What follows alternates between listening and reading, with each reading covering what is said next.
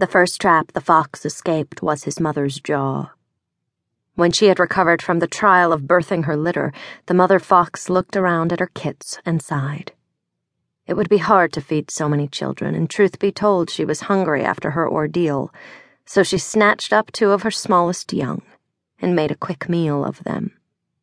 But beneath those pups, she found a tiny squirming runt of a fox with a patchy coat and yellow eyes.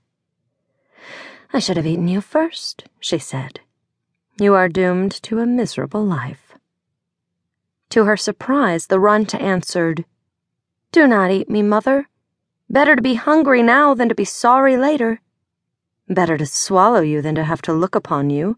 What will everyone say when they see such a face?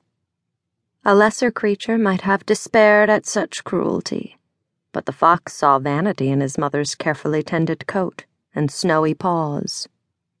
I will tell you, he replied.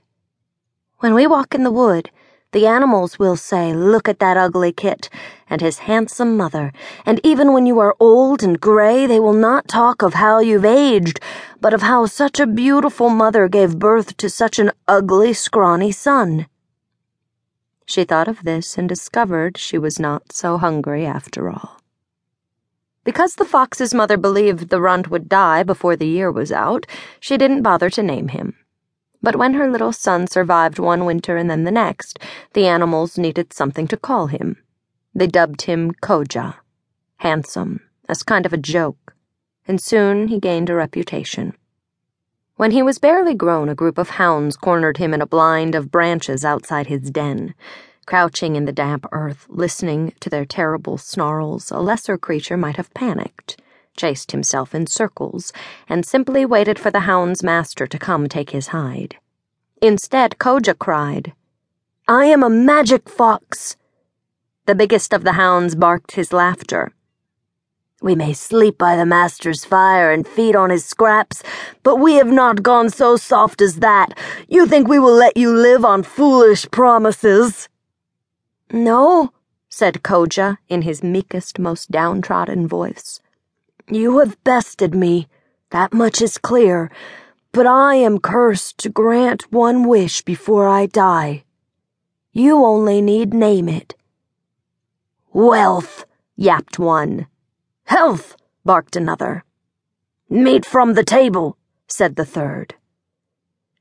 I have only one wish to grant, said the ugly little fox. And you must make your choice quickly, or when your master arrives, I will be obliged to bestow the wish on him instead.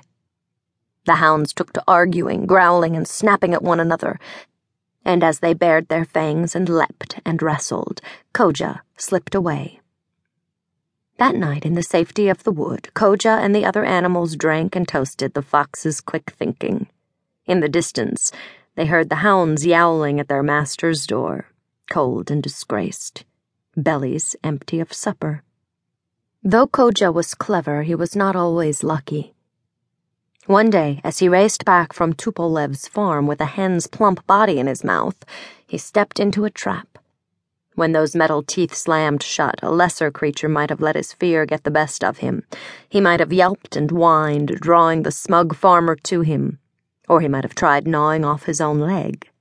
Instead, Koja lay there, panting, until he heard the black bear, Ivan Gostov, rumbling through the woods. Now, Gostov was a bloodthirsty animal, loud and rude, unwelcome at feasts. His fur was always matted and filthy, and he was just as likely to eat his hosts as the food they served. But a killer might be reasoned with. Not so a metal trap.